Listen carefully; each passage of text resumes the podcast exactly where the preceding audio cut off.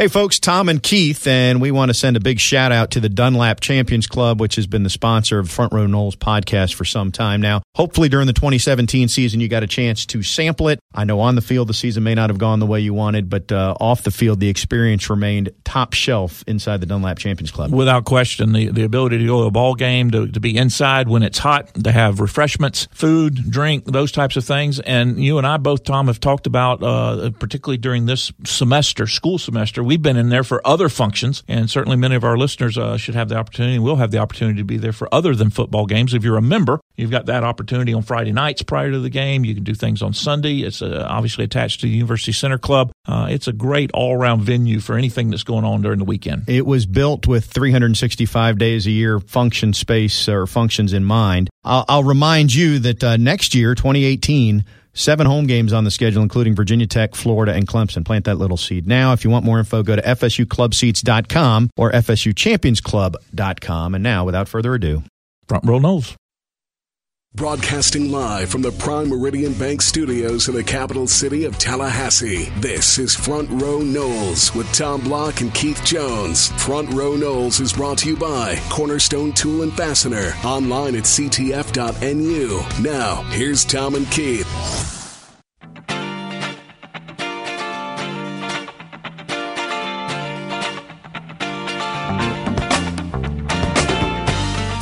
Good evening, everybody. It is your favorite day of the week because it's Front Row Noles time, and for many, Keith, it's their favorite day of the year. I guess there's two days now because there's two signing days for football, right? That there is the early signing day in December, and then what we traditionally, for years and years of years, have pointed to uh, National Signing Day (NSD). And uh, for Florida State, unlike maybe some other schools, uh, NSD has not uh, disappointed. It has been a big day in Florida State football really a great job by Willie Taggart and his staff. Uh, if you follow recruiting, you know this at this point. But we're going to uh, dig deeper into this over the next uh, 60 minutes or so. Our Seminoles.com insider Tim Linafelt will join us. We'll get his perspective on it, which is obviously a Florida State perspective.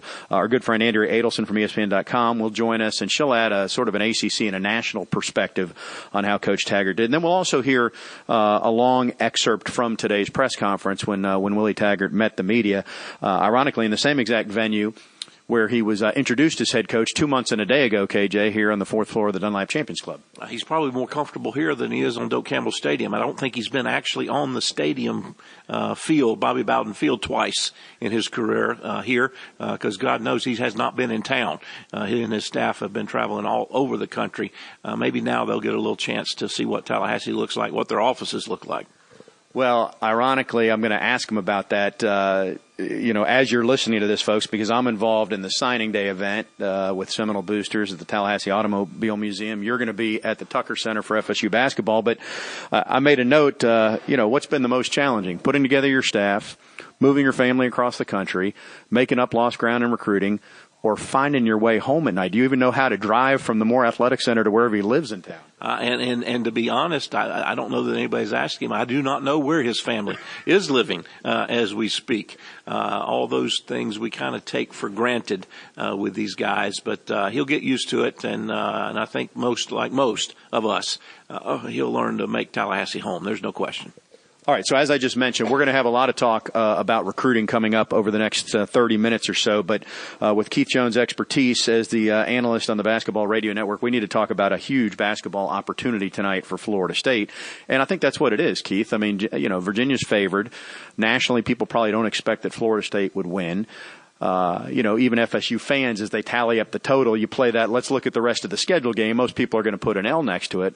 That said, Florida State has had success against Virginia. The Noles play very well at home, and this is a big stage, big opportunity tonight. There's a couple of three things that jump out at me about this ball game. Number one, uh, as you mentioned, Florida State has beaten Virginia twice consecutive years. Uh, that's that's not been done. That's very rare. Number two, the matchups that Florida State present to Virginia uh, cause problems. That pack line defense um, its Achilles heel is for an opponent's ability to shoot the three and shoot it effectively. And FSU's got three or four or five kids that can step beyond the arc and nail some three pointers when necessary. And then the other factor that we don't know how it works because we've not seen it work yet is uh, Florida State's bigs on the inside. Now, that pack line defense is intended for you not to be able to get the ball inside. And when you do get the ball inside, you're not supposed to be able to score. Uh, but nobody that Virginia has played has got three bigs like Florida State does in terms of their athleticism and particularly um, in their ability to to use the the alley oop and and and dunks and things like that. So it's going to be interesting to see how Coach Ham and his staff have designed uh, the offensive sets whether they're going to really challenge Virginia on the inside, if they're going to rely on the three point shooting on the outside, and then the, the maybe the fourth factor I mentioned three, but the fourth factor, uh, other than Carolina, Virginia hasn't played anybody that can run like Florida State can. Virginia is not a very good offensive team. They don't score a lot of points. They're very methodical. If you can get some defensive rebounds and get out in transition, then that pack line defense is immaterial because now you're playing the transition game. And Florida State can run one through five, run through 12 if need be. Uh, and if FSU can get some fast break points going, this could be a very, very interesting ball game in the Tucker Center tonight. Yeah, I know there'll be a great atmosphere for it. Florida State sitting at six and five in the league. Do you still feel like nine and nine gets them in the tournament? Yes, most definitely. And and depending on how it goes, you know, eight and ten might might, but I think that nine and nine makes it uh, uh, a done deal. And as you say, the, the coaching staff doesn't look ahead; they look one game at a time. Pardon me. But if you look ahead uh, like we do, uh, Florida State needing those three more wins, you get one tonight.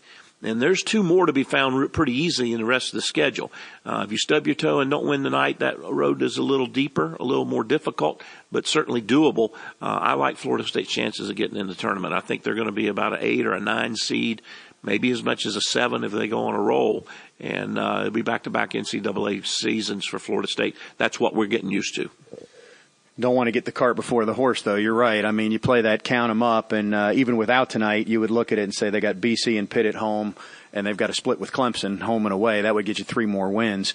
Uh, you know, last week they ended up going one and one, but it wasn't the one and one anybody expected. Losing on the road at Wake, which is uh, you know that's going to be in the negative column when the selection committee puts it together. But they made up for it with that win at Louisville. Uh, back to tonight's game. Uh, where, do you know where we are on PJ Savoy? Is, is he going to be back in the mix yet? Or are we still waiting to see? Still waiting to see. Uh, he did not participate in warm-ups uh, last time out. Uh, the braces off. Uh, I've seen him motoring around a little bit and shoot around, uh, but uh, no official word. If I had to bet, uh, I would say he's not available tonight. But with this basketball team as close-lipped as they are about injuries, one never knows. All right, so there's uh, sort of a thumbnail on tonight's matchup, and uh, yeah, the bigs are interesting, and, and Florida State when they when they're feeling, I mean, it's that's the other thing here. Uh, you talk about Virginia being not very good offensively and kind of grinded out, methodical. Uh, you know, that's what Leonard did for a while in terms of his defensive. Not exactly the same as what Bennett is doing, but you know, a lot of games that were 50 to 48. Now, what Virginia's done is they're beating people 55 to 30 because they've been so good defensively. What uh, what did I read? Syracuse scored 44 points against them. I think last time out, Virginia defeated Syracuse 59-44. The 44 points that Syracuse scored are the least amount of points that Syracuse has ever scored in the Carrier Dome, and that building uh, became operational in 1980. Yeah. So basically, when the Big East Conference started, or whatever, and well, and they beat. Now this was at in Charlottesville. They hammered Clemson 61 to 35 or 38 or something miserable. So, you know, if you, if you're not ready to play, it, it's not going to be very compelling from the Florida State side. I do think FSU will be ready tonight, though. I do too, and I, I think the kids recognize uh, what a great opportunity this is. Uh, they were very disappointed in that BC as well as the Wake losses because uh, those were games that they know they can win and should have won. Uh, I'll be surprised. I'll be shocked if we see Florida State not come out prepared anytime the rest of this year on the basketball side.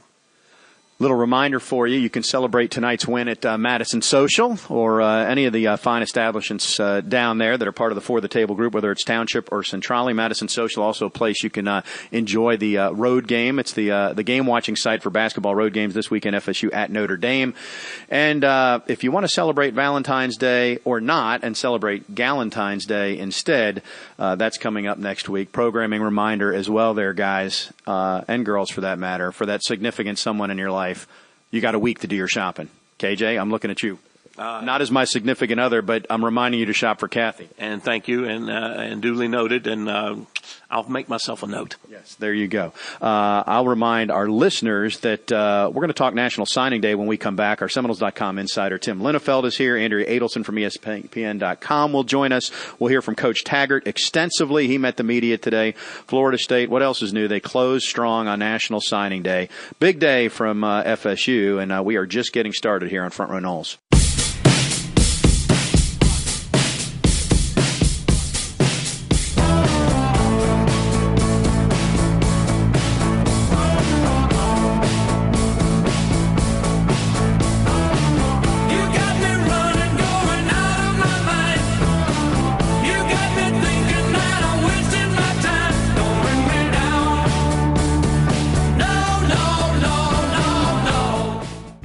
Row Noles on 97.9 ESPN Radio is presented by Hobson Chevrolet of Cairo, Georgia. Get your best deal the Hobson way. Now, back to Tom and Keith.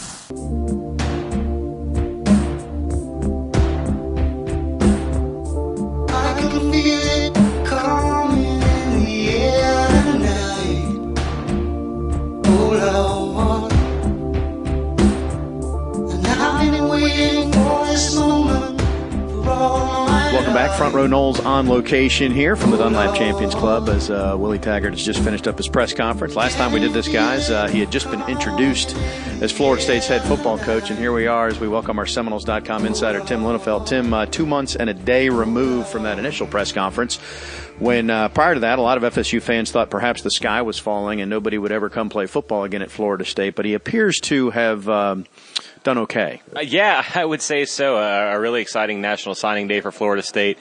Kind of a, a throwback in a way. So much of, of recruiting, uh, you know, a lot of it's sort of anticlimactic by National Signing Day. So many coaches like to wrap their class up early. Well, Florida wasn't able to do that with the transition. So today, uh, you had sort of the, the, the old throwback style of, of, guys announcing their commitments on ESPN or on social media or whatever. And you're down the hall from the coach's office where they've all gathered in the war room and you know, every, every so often you hear just a, a, huge cheer and all of a sudden somebody's playing the war chant and, you know, you hear guys, you know, yelling, do something and, and, and, you know, doing the war chant and all that kind of stuff. Just, you know, a lot of excitement. And, and you know, Willie Taggart, I think we, we've known him long enough now to know that he's, he's pretty reserved and pretty understated. And, and, you know, he, he, he speaks with a soft voice, but, uh, look, seeing the look on his face, you can tell he's pretty happy with the group he got today. Keith, uh, you know, one of the things we'll talk about here with Tim is that, uh, as they announced the uh, commitments today or the signings, they they let each player play. Uh, you know, they attach the player's favorite song to it, and we we welcome back this segment or rejoined with uh, something that was it's almost as old. I mean, you might have listened to it in the locker room just about, but not quite. But a little Phil Collins in the air tonight. Uh, actually, Tommy, to be accurate, that is older than I am being in a locker room. That was in the mid 80s, uh, not even in the late 70s, as I recall. Uh, so now we have walk up music for football players, I guess is the way we're going with that. Uh, I think it's all done and well and good, and I was uh, pleased to hear uh, that Coach Taggart's got some throwback songs that he likes. Uh, I think that continues to endear him with the old, older generations or the older part of the Seminole Nation, uh, and he's uh, proven himself to be quite diverse. He can hang with the uh, with the young mu- music, and he can go old school when he needs to. Well, and to touch on that a little bit, and I think it, it all goes hand in hand. You know, he, he was also asked about the, the social media presence, and he talked about uh, connecting with the players. And that level says, says connecting on social media is more effective than, than text messaging. He said the, the players respond to that more. And so when you see that kind of thing, the, the music reaching out, hey, what do you like? What do you listen to? It's a, to me, it's showing players, showing recruits you can kind of be yourself. You can have your personality. The things that you like can be a part of you, uh, and that flies so counter to, I mean, not just football, but a lot of athletics where it's everybody get in line, everybody do the same thing as everybody else. You know, it's almost militarized, and so it's a much different approach, and, and it's obviously uh, it's obviously effective with the players. You know, to like that, say, hey, you know, how do you want to be announced? How do you, you know, what do you want people to be listening to when they read your bio? That sort of thing. It's just so different than than I think what we're used to, and different than probably what you know most schools around the country are doing. Keith, I made it a point to write this down. When he was asked about social media, he, he, said something to the effect of, "If you're not on it, you'll get left behind." So I'm I'm wondering right now, in front of Tim and an audience of uh, at least dozens listening, hopefully, uh, are you going to uh, develop a social media presence? Uh, that would be Negatory Ghost Rider. The pattern is full. All right, I thought I'd give it a go. Tim, back back to the class here. You know, uh, there's always got to be the negative guy, and generally they're in the media, so I'll ask the question. Uh, and it was asked at the press conference as well. But one of the misses, and there weren't many today, was that Florida State didn't get a quarterback it, it thought it was going to get. What do you think that does in turn? How significant is that right now with what's on the roster? I don't think it's huge. I think a lot of it hinges on Deondre Francois and his recovery.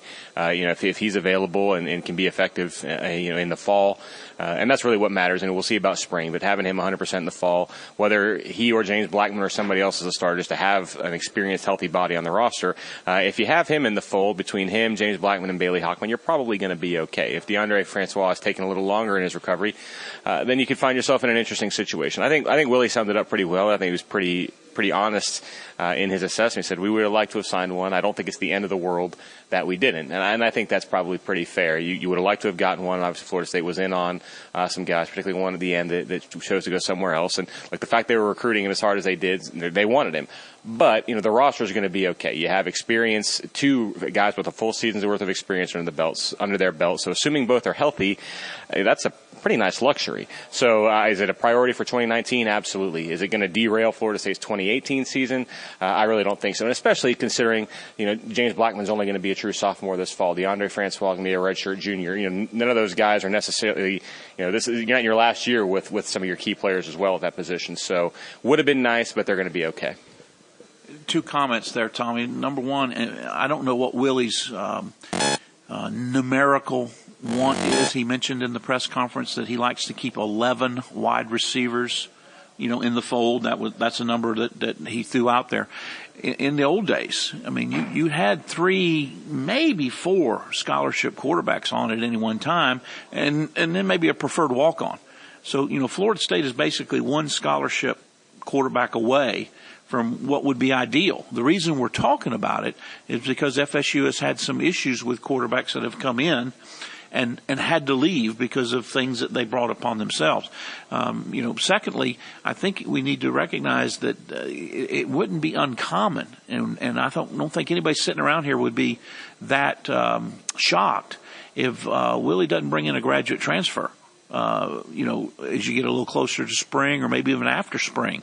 Uh, he knows what's out there, and if during spring ball it's apparent that uh, things are not going well, uh, then the ability to bring in someone else or at least identify and potentially go after someone else also exists. So I, I don't think it's a, an issue at all from my perspective. I was going to go there. Sorry, Tim. I'm just going to jump in. I would I would suggest it doesn't even need to be a grad transfer. I mean, you could get a straight transfer who's not eligible this year. Wouldn't help you in an injury situation, but if it's somebody coming from his offense or similar, it would help you teach that offense to the guys on the team. Well, and the different side of that coin, and I was I was going to say, and we're all talking about the same thing. I think here now is like the days of having four or five scholarship quarterbacks on the roster and them all finishing their careers in the same place is just over. It just doesn't happen. So get you know you want to have options. You want to you know give yourself as many you know stack the deck as much as you can and end up with the best guys. But you know to the degree of having that many quarterbacks on the roster, I don't want to say it doesn't matter, but you're not going to have that type of depth because guys leave if they can't play anymore. It's everywhere. And in, Florida State, you know we, we've seen Florida State suffer because of that. We've also seen Florida State be the beneficiary of that as well. So it's just modern college football. All that to say uh, I think Florida State's going to be okay having not signed a quarterback. And they're going to be okay because now there's people to catch the football too, because they went from five scholarship receivers, uh, signed five more. You mentioned you'd like to have 11. They got up to 10. That, that is probably one of the, the key takeaways from what FSU did with this class. Man alive. Uh, when's the last time Florida State had 11 scholarship receivers? I feel like, you know, however many the last few years we were asking, what about receiver depth? What about receiver depth? Oh, no, it's fine. It's fine. Yeah, well, we, see what Willie Taggart's definition of, of fine is in terms of receiver depth. And look, there's no way around it. it that's been an issue at Florida State for I mean, probably the, the last five years, receiver depth. If one guy gets hurt or, or is ineffective or whatever, you got serious problems. Uh, so, you know, getting getting those numbers up, and obviously these guys are all young. I think we expect uh, freshman wide receivers will have much more of an opportunity to make an impact uh, than we've seen recently. But just having healthy bodies at, at that position is going to be so different. I think it's going to be a pretty nice luxury. I think the other thing that's interesting about it, and, and, this was talked about in the press conference as well, is the concept of diversity. I mean, you you've got a couple of kids here that fit the mold that we all like. They're 6'3", 6'4", 210, 215, 220. You got a couple of kids uh, that are unbelievably fast, and uh, depending on how exactly this uh, uh, West Coast or Gulf Coast offense ends up working, you may actually see, you know, people in positions that we're used to seeing, i.e., you know, the short little guys in the slot, the bigger receivers on the outside. Uh, I mean, it, it's shaping up to have the personnel to do the things that you dream about doing in terms of matchups. And uh, these kids, uh, at least on paper, uh, fit different molds, and I think are going to give this offensive staff a lot of different options. You know, the uh, the other position of Florida State loaded up at uh, that I think is really important, uh, given just its value and also the roster is defensive end. You know, you signed four of those guys. Uh, the big one, Malcolm Lamar from from Armwood High School down near Tampa. Um, you, you, know, Willie said today the, the kind of defense they're going to run, we need as many of those guys as possible. And look, there's there's not a defense defensive coordinator out there that doesn't want as many pass rushers as possible. Uh, but to get those guys, especially with, with Josh Sweat's departure, uh, you know, even Derwin James, as effective as he was as a pass rusher, you want as many of those guys as possible. We know Florida, what Florida State has in Brian Burns. I think they have something special brewing in Josh Kaindoh, but as many of those guys getting after the passer uh, as you can. It's it's almost like the reverse. You know, you, you got to be able to pass, you got to be able to rush the passer. So to see them load up on some of those guys, uh, I thought was a really nice uh, nice development. Another storyline or takeaway here, Tim, is that Florida State has not necessarily done great in the Tampa area in terms of recruiting over the years. Uh, not really surprising when you consider Willie Taggart's roots and that he coached at USF and a lot of the coaches that they would do well there. But uh, they broke the Armwood curse, got two kids from there and four kids from the Tampa Bay area overall. Yeah, uh, you know, Willie kind of had a sort of a, a, coy smile when he was asked about that, the uh, the Armwood curse, and for the longest time, you know, Florida State just had a tough time recruiting in the state of Florida. And look, Florida State recruited at a really high level over the last several years, even without uh, much Tampa infusion. But look, it's a it's a major major metropolitan area uh, in, inside your home state. If you're Florida State, you got to be able to recruit Tampa. So to see those guys get on board, Malcolm Lamar, uh, Warren Thompson, some of those other players from around that area, it's it's a it's a really good thing and sort of a maybe a a shift of the balance of power in the state of Florida. Tampa is such a you know for a long time has been sort of a Gator hotbed, but you know having a guy from that that area who's coached that area who has roots in the Tampa area, I think it's it's a sort of a, a statement of intent for Florida State and the rest of the state. Say, hey, you know we're coming in here and this is what it's going to look like. I think the other part of that, just to wrap up that part, is of the 20 kids that were listed on the handout that we, we were provided. 16 of them are from Florida and Georgia, and I think that also shows intent. Changing gears, Tim. Uh, pretty big basketball game uh, here in Tallahassee. Not not to overshadow National Signing Day, but uh, uh the hoops kids uh, uh, have got a tall task ahead of them this evening as well. No, they really do. Uh, we we know Virginia is going to be good every year. The way they play defense, they're always going to be right in the, in the thick of it. But this year seems especially uh, uh, difficult in that Virginia, you know, they're number two in the country. I think they're 22 and one. Uh, I think they're 11 and 0 in the ACC. I looked this up yesterday. 11 and 0 in the ACC. Eight of those games have been decided by double figures. They are they're not just beating people; they're dominating. Uh, so yeah, it, it's a tall order, but but you know what? I got a weird feeling about this game. I kind of like the way Florida State matches up with Virginia, beating them two years in a row. I think they've got a, a, a pretty nice feel for what they can do uh, against that pack line defense. And uh, you know, talking to uh, to some folks around here and uh, kind of hearing the whispers from some of the Virginia media, there's a lot of folks that cover Virginia that think that, that Florida State has a pretty good chance tonight. Uh, the wild card to me, and I guess he's the wild card every night, is is Chris Koumadje. It, it's hard to go through that pack line defense, but with a seven foot four guy in the post, maybe you can just go over it. Well, we'll have to wait and see. I think one of the things that are going to be key uh, that Florida State has shown great propensity for, and other times, uh, and it just hasn't played well or and uh, shot well, is the ability to make threes. Because the one thing that pack line defense invites you to do is shoot the ball from the outside. Uh, if you get hot and are willing to take those chances and and and, and launch those uh, threes, and they go in, you've got a real big opportunity as well. It's going to be a good ball game. Good ball game. Let's close on this, Tim. Uh, you know, signing day, basketball, but lo and behold, baseball starts next week. Softball's getting underway. I think they were both picked to win the ACC. Uh, on the tennis court, though, and we don't talk about this very much, the Florida State men and women both beat Florida in a huge match at the USTA Center that's in Central Florida, Orlando area. Uh, that was a pretty landmark day for Florida State tennis. No, it really was. I'm, glad you brought that up. It's kind of similar to what we were talking about a little bit ago. It's just it's been assumed for so long that Florida tennis is the dominant program in the state, and the the record books sort of reflect that, and the year by year results against the University of Florida reflect that. Now, you talk about a shift of the balance of power. You know, the, the FSU women have beaten Florida two years in a row. That's something that would have been practically unthinkable two years, or even two years ago. Uh, the men got in on it too and, and completed the sweep. I mean, those are things that just they just kind of just don't happen. Uh, and so to see those programs coming around, especially you know they've had some long time coaches been building those programs up for a long time to see. Uh, those efforts rewarded on the court and, and, you know just kind of stealing back some of that that uh, that momentum and, and, sort of shifting the seesaw, if you will, uh, from the Gators. It's it's always pretty cool to see. And look, if you're a Florida State fan, you, Florida State beats Florida anything, it brings a smile to your face, right? Exactly right. Uh, you bring a smile to our face, Tim. Our Seminoles doc. You know, we don't usually get to see it, KJ. You know, but you, you, join us via the Earl Bacon Agency microphone today. I guess the Earl Bacon Agency, ensuring your future together. He's our Seminoles.com insider. We'll see you soon, Tim. Thanks, guys. Appreciate it. Tim Linafelt, Keith, you just grin. We'll come back and do more front row Noles right after this.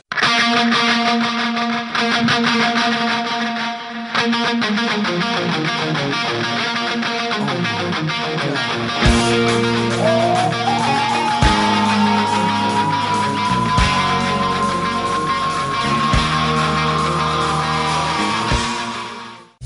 Front Row Noles is brought to you by Cornerstone Tool and Fastener. Online at ctf.nu. Here's Tom and Keith.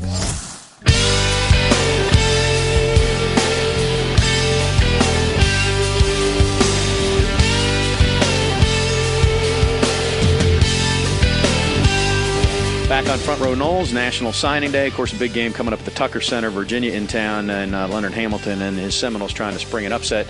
Andrew, we won't put you on the spot about that. It was hello to Andrea Adelson from ESPN.com, but we will talk some signing day. And uh, obviously, as you know, it's been uh, two months and a day since we were in the same room here at the Champions Club when uh, Coach Taggart was hired at Florida State. And uh, a lot of FSU folks uh, not not at that press conference, but in light of the season and Jimbo leaving, thought maybe the sky was falling, the recruiting class was going to drop out, and here we are, and Florida State's being Florida State again, is what it feels like. I think that given the way Willie Taggart has recruited throughout his career, those who were looking for a silver lining when it looked like there were some downtimes here could point to that. Even though it was a very crunched period of time, even though it was only two months, the fact that he has been able to sign excellent classes, uh, I think uh, is something that people could look at and build on. And so uh, I'm not surprised to see where Florida State is right now. Of course, everyone's used to a top five class, and I think that will come eventually. But the work that this group was able to do over such a short period of time I think deserves a lot of credit because they were able to not only get in on a lot of guys that Florida State wasn't in on in December, they were also able to flip a bunch of guys uh, and beat Miami uh, for for some guys. So there are signs, and I think that now what you've also seen with some of the early commits for 2019 shows that this coaching staff isn't joking around. They know how to recruit. Let me ask you for your perspective, covering the ACC and covering college football nationally. Is it unique? It, it feels unique covering just Florida State to go from the Jimbo Fisher era and only Tim Brewster was on social media, and now you have a whole staff that's on social media. Instead of seeing pictures of recruits with three guys, you see the whole staff in these pictures. As the kids sign today, FSU football is announcing it on social media with the song of their choice. How different is that compared to what other ACC programs and other college programs are doing?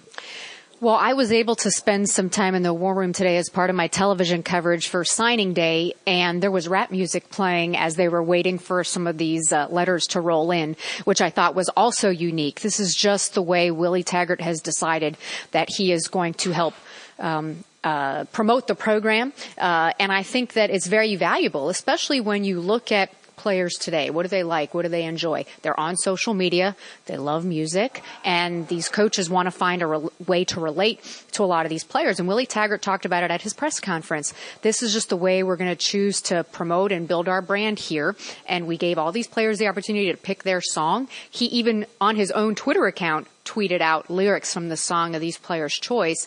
And I think it's a really smart move because when you're looking for a way in or a way to convince somebody to come play for you compared to some other coach, you have to find a way to connect.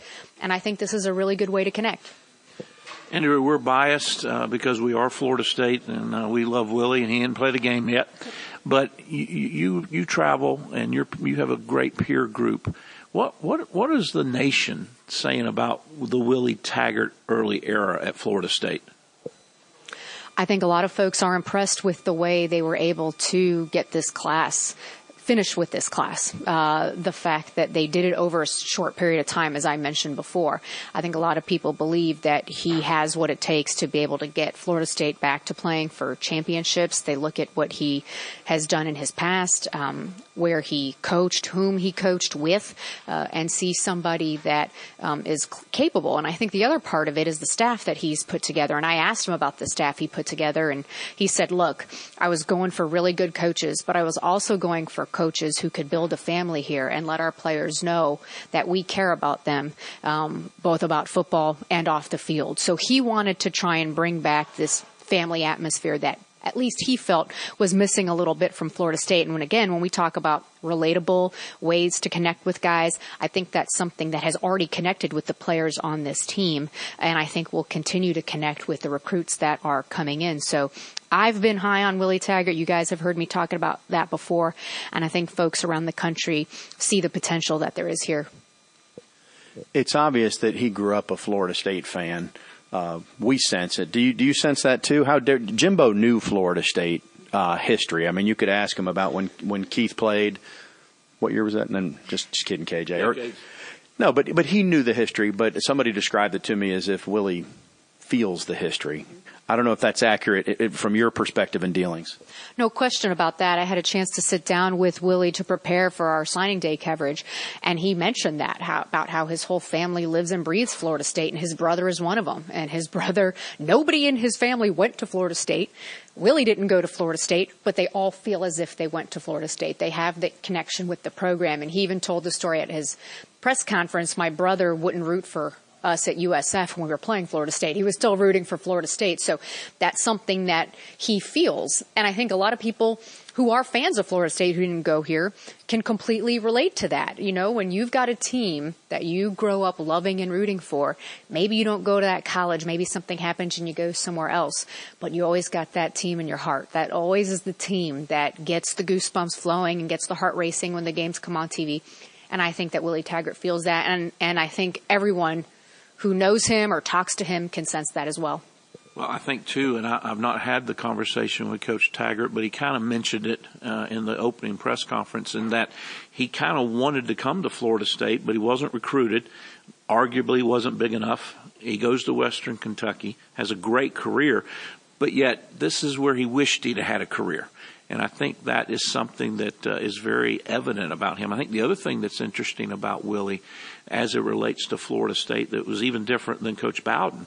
You know, Coach Bowden was from Alabama. He wasn't from Florida. Well, Willie grew up in Florida. I mean, he's a Floridian, and now he's a Floridian coaching at Florida State University.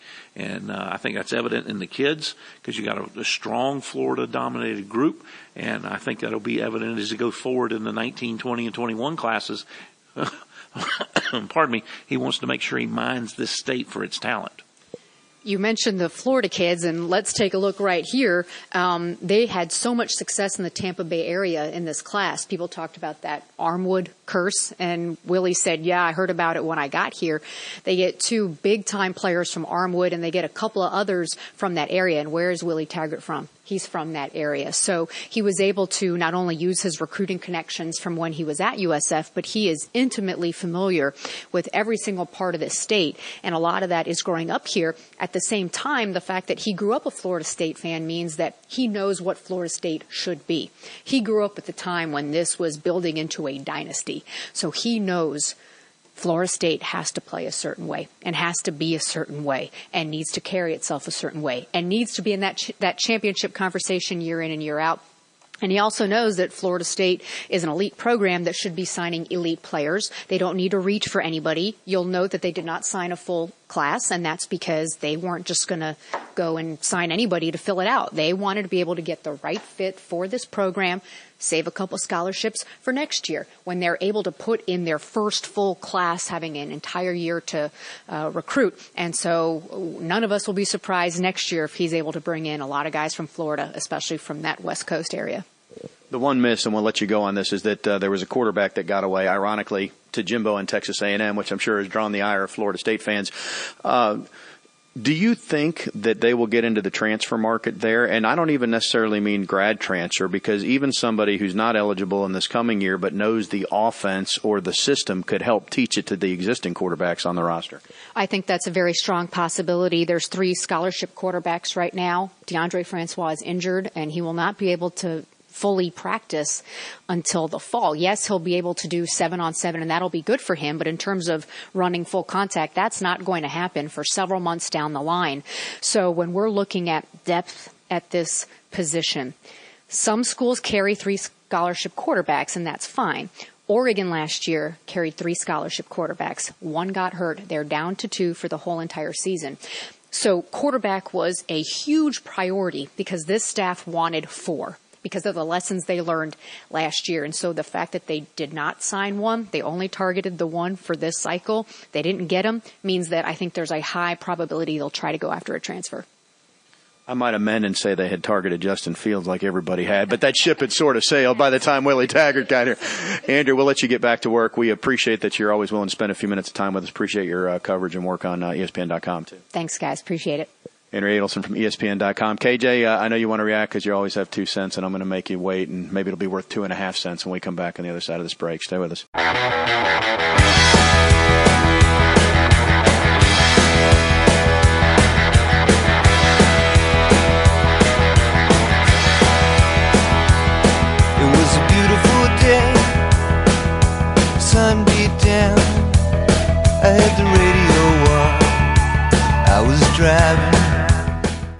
Front Row Noles on 97.9 ESPN Radio is presented by Hobson Chevrolet of Cairo, Georgia. Get your best deal the Hobson way. Now, back to Tom and Keith.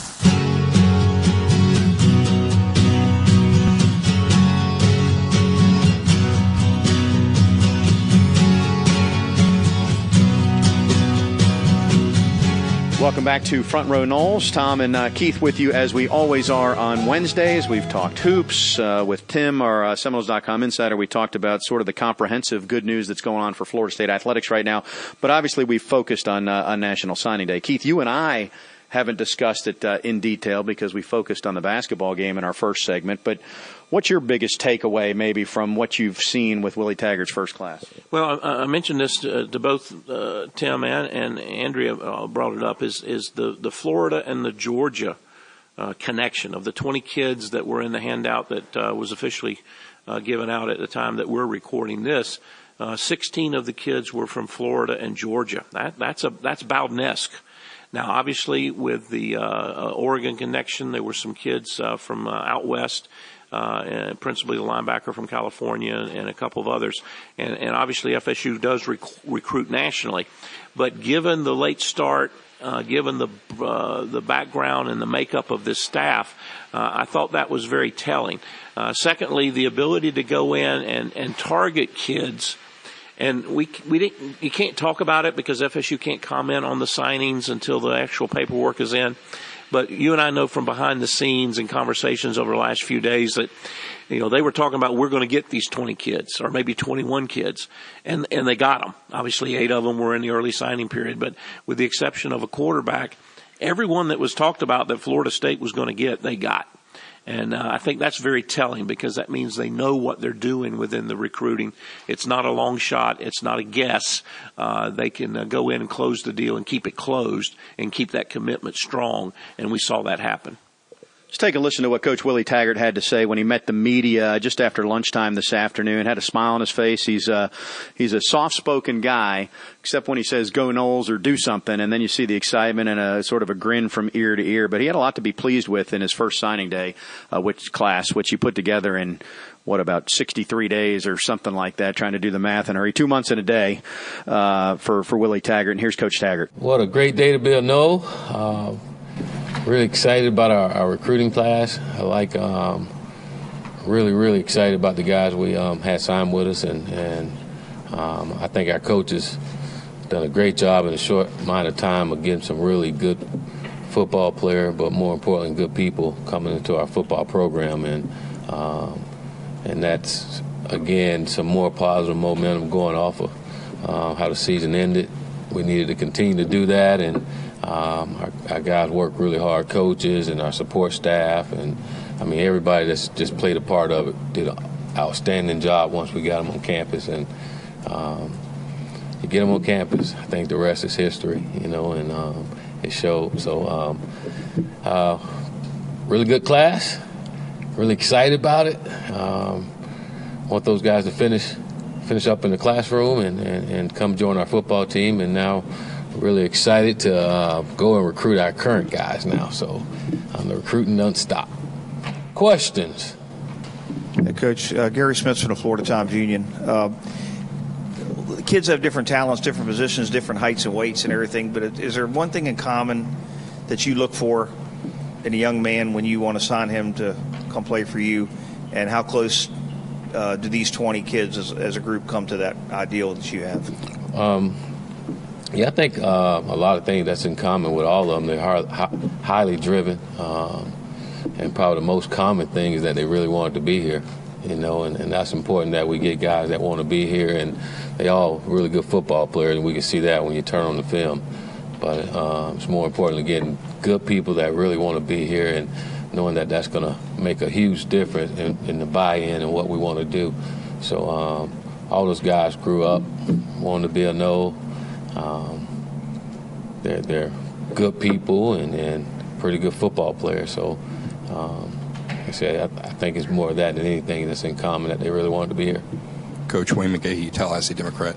Um, you doubled the number of uh, scholarship wide receivers that you had with this class. Just how big of a priority was that as soon as you came on board? Well, we only had five on scholarship, and uh, we'd like to have at least 11 on scholarship. So um, it was important that we, we, we get some guys to fill um, our needs that we needed, you know, in order to in order to do some of the things that we want to do. Um, it was important that we get uh, some guys in the receiver position, and uh, I'm really really happy with the ones we landed. It was pretty cool. Curt Weiler, Tallahassee Democrat. One of those guys, a lot of those guys are really highly touted, and then another guy, Keyshawn Helton, kind of got found late in that process. What stands out about him that kind of got on your radar? Um, he's a winner. Um, he's he's highly competitive. Uh, when you sit down and, and you talk with the young man, he's very confident in what he does, and you look at him, you think, "Oh, this little guy playing football," but when you turn on the film, he he plays like he's a uh, really big guy, and, and, he plays with he plays with an attitude, you know, and um, and he plays like he has something to prove, and um, like those kind of guys. And but he's a really good person too, and um, have some bloodline with the great Derrick Brooks. Uh, wouldn't hurt either. So um, I think that had a lot to do with it too, because it confirms what you see on the film. You know, he knows how to play the game of football. Coach Joe Reedy, Associated Press. I think this is the first time when you've come in come into a new job, you've had the benefit of a bowl practice and seeing your team up close instead of on film. How much did that help in terms of knowing what your needs were in the recruiting process? Um, it helped big time because uh, obviously you go back and you watch the film from game film, but um, now you get to come and watch practice with guys, and then uh, you see the guys that's leaving. You see, you know the guys that's leaving, and seeing what you're going to have to do to replace the um, the system that you're you're trying to implement here. So um, that helped me big time as a first, and, and, there's nothing better than watching guys practice, watching guys in meeting rooms, and and then um, getting to know some of the guys, and they kind of giving you a heads up too that they're probably not going to be here, and and that helps you from um, knowing what you need and what you can get going forward. So, um, but watching the practice, seeing our guys, and seeing where we needed to go with our offense and defense, uh, it was big for me personally since I was kind of like the only one here. So. Hey, Willie. Uh, you said after the early period that it's not really how you start, it's how you finish. So, what were the keys to finishing so well? I can't believe you remember that statement. That was a long time ago. Uh, it's, it's, my job to remember that. But so, what were the keys to, to finishing well taking a class that was not particularly highly ranked and getting them to top 10 or so? Um, I think getting the coaching staff on board, you know, and then those guys getting out and working their tails off to, to uh, build relationships. I also think, um, you see a majority of the guys that we got on boards um, was guys that we probably recruited at previous previous places, um, that built some relationship, then relied big time on those relationships that we had built uh, throughout the process, and uh, that helped big time in, in, in, getting some of the guys. But I thought our coaches did an unbelievable job just getting on the road and and just going out and working, you know, and um, the guys were all over the place trying to make sure we get the the, the best guys for us. And um, I thought our coaches did a great job, and I thought our support that our support staff did an unbelievable job once they got on campus. You know, I was really impressed. You know, it was kind of, I mean, it's my second time doing some of these official visits once we started, but to have everyone here and and the way we did it, it was it was impressive, and I felt like it would be hard for anyone to say no, you know. But um, but I, I, give the credit to our, our coaches and, again evaluating what we needed and, and, being able to go after those guys. Coach Sanjay Kripalani, Florida State Diehards, Cox Media. Um, how important is it uh, this class to setting the tone for what you guys want to accomplish here for you and your staff? I mean, how how important is it to get off to this fast start with this class? Well, I, I think it's just first it was important to try to um, get the guys that we needed. You know, there's going to be a lot of um, changes when it comes to system. And so it was important that we try to get some needs, but not just getting guys just to get it, but getting some quality football players that that's, uh, can help us. And um, so it's really important to solidify those guys. And, and now it's important that we um, continue to recruit them too because it's not over with. They got to finish in the classroom and, and uh, bring them in here and, and, and get them developed into the culture that we're trying to set. I think it's more important that we get our guys that's here now um, going and, and getting the, the, culture like we need it to be. So when those young men come in here, they come into a place that uh, that we say is going to be. Coach Clint Island from Seminole Sports Magazine. You've now received commitments from a few West Coast guys that you were recruiting at Oregon, and I was just wondering, what what do you tell those recruits who might be wary of the move all the way out to Florida? Um, it's Florida State. What are we talking about? That's what I tell them. Coach Taggart's comments to the media that assembled uh, in the Dunlap Champions Club uh, earlier this afternoon. Keith, uh, it is a it is a different era. It's it's it's noticeable. I mean, uh, as we're sitting there, and this will get adjusted, but but Coach Taggart is so soft spoken that even though they're passing a microphone, which means if you're watching on the web or TV later, you're going to hear fine. It was hard to hear him, and that's that's not just our age. I mean, he's so. The point being, they're going to have to get actual speakers at his press conferences, well, you know, which is just one of many. Plus, not to mention the social media and the playing music for the kids. I mean, it's just. Uh, it's not to say everything Jimbo did was wrong. I'm not on that side of the equation like a lot of folks may be, but it's different. It is different, and, and I think the one thing that always uh, strikes me about Coach Taggart I did not have uh, obviously any opportunity to play under Tony Dungy, but uh, I've had occasion to meet Coach Dungy on a couple uh, different issues and a couple different time frames, and obviously talk to people that played for him. Uh, and he was very soft spoken, but you knew when he was making a point. And I think that's the one thing about Coach Taggart. There were a couple of times during the press conference when, when he got to a point and everybody kind of leaned forward and started really paying attention and what he said came out very strong. And uh, I think uh, the kids will learn to respond to that as well. Us old folks, uh, we'll just petition uh, the uh, boosters and others to get us some speakers or some hearing aids or something so we can make sure we listen to him.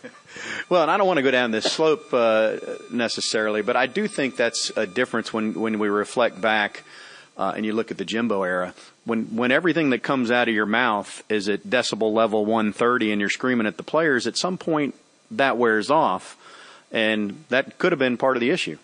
Uh, Jimbo was an equal opportunity yeller. He would yell at everybody. That was the only way he knew to communicate. And I think you do lose some um, ability to make your point when everything you say is at that level. Uh, time will tell. Uh, as we mentioned amongst ourselves, to be fair, uh, Coach Taggart has not won a single ball game at Florida State. Uh, there's no reason for us to be optimistic other than we want to be optimistic. He hadn't lost a game either, though, KJ. He is undefeated. You are correct. Uh, but uh, as I said after the first press conference, as I said after we had Willie on uh, during the uh, bowl game uh, out in Shreveport, uh, I'll say the same thing now. Everything he says so far, everything he's done so far, has been point on. He has not had a misstep yet. Uh, I guess maybe we ought to start a little pool on a betting line as to when he'll mess up the first time and what the mess up will be because he hadn't done it in two months and a day that I've seen. Yeah, no, he's he's uh, done all the right things and uh, shaken all the right hands, said the right things, kissed the right babies. Uh, you know, it'll be interesting next week when we gather, uh, and actually, you and I won't be gathering next week, but that's another story. Uh, the coaches, the assistant coaches will have talked though, and as folks are listening to this, there's an event going on, uh, the signing day event that always takes place, uh, which fans get, they really enjoy because there was such limited access to the, to the staff. Previously, this was one of the rare times you got to see them. Remains to be seen how much we'll get to, to interact with the, with the new staff, but we do know that we're going to get to see him tonight. That's for sure, and you get an opportunity to put some names with some faces and a, and a voice and a tone and what do they sound like. Uh, I think the um, uh, best line that came out of it is who's going to be the next Rick Trickett from the standpoint of being unbelievably entertaining that you just haven't heard from yet because uh, Coach Trick was was um, well known for his uh, comedic comments during these times, which was one of the only times that uh, Jimbo allowed him to talk, quote unquote, to the public. Um, it'll be interesting. Uh, they're a they're a very eclectic group, and uh, I'm looking forward to getting to know them a little bit and getting to hear from them. Uh, I think we're going to find they're a very very interesting group as well. It's got to be Greg Frey, doesn't it? I mean, uh, who wants to play offensive line for the fun of it? So you got to make things fun if that's where you're toiling for your career, right? Well, and if you want to be factual, uh, he's the closest to Trickett because, uh, as you and I have talked, and maybe our listeners have heard, maybe most haven't, uh, Greg actually replaced Coach, Coach Trickett at West Virginia. When Coach, Coach Trickett came to Florida State, Coach Frey replaced him, and now that Coach Trickett is no longer at Florida State, Coach Frey is replacing him again. Uh, we'll see if he is as uh, comical as Rick um, well, I wouldn't go that far. I, I he's go, a funny guy. Yeah, I wouldn't put him on the Trickett level there. I'm, that was just, I have no idea. I haven't met any of these guys.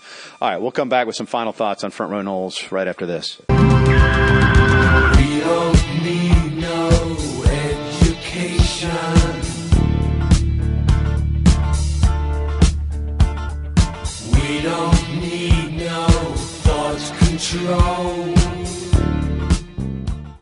Front Row Noles is brought to you by Cornerstone Tool and Fastener. Online at ctf.nu. Here's Tom and Keith.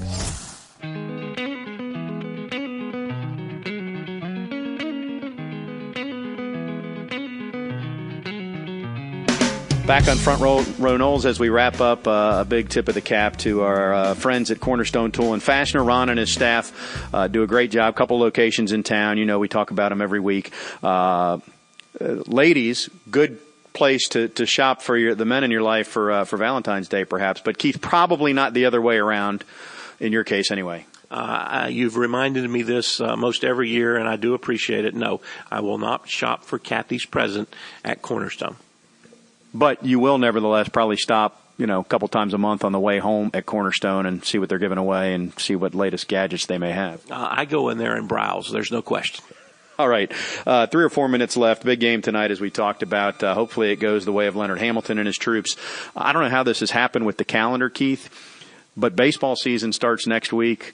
Uh, softball season begins this week, actually. We're in the thick of what is spring in college athletics. Uh, tennis, as we've talked about, uh, obviously uh, we're not too far along uh, from uh, spring ball uh, coming with Florida State on this, the National Signing Day. there's just a lot going on, and obviously Florida State's a big university with a lot of things, but it just seems like this is the time of year when all the other things are going on as well. Final thoughts as we wrap up, Keith. We talked about it, I think, probably this point in the program last week, the Super Bowl. What were your general thoughts? Pretty good game. Very good game. Uh, I'm one of the guys that appreciates uh, what uh, New England has put together. Uh, I'm not a big fan of Tom Brady, but I'm very uh, I admire what he's been able to do, and I think it's just uh, was great that that ball game came down to one play, in my opinion, which was the strip sack in the fumble recovery by the Eagles. Uh, I think it's interesting uh, when you look at some of the backgrounds of some of the players uh, that you've got a backup quarterback that steps in and wins the, the world title. Uh, against the quarterback that had been uh, what this is eighth one in 16 years. So happy for the Florida State kids.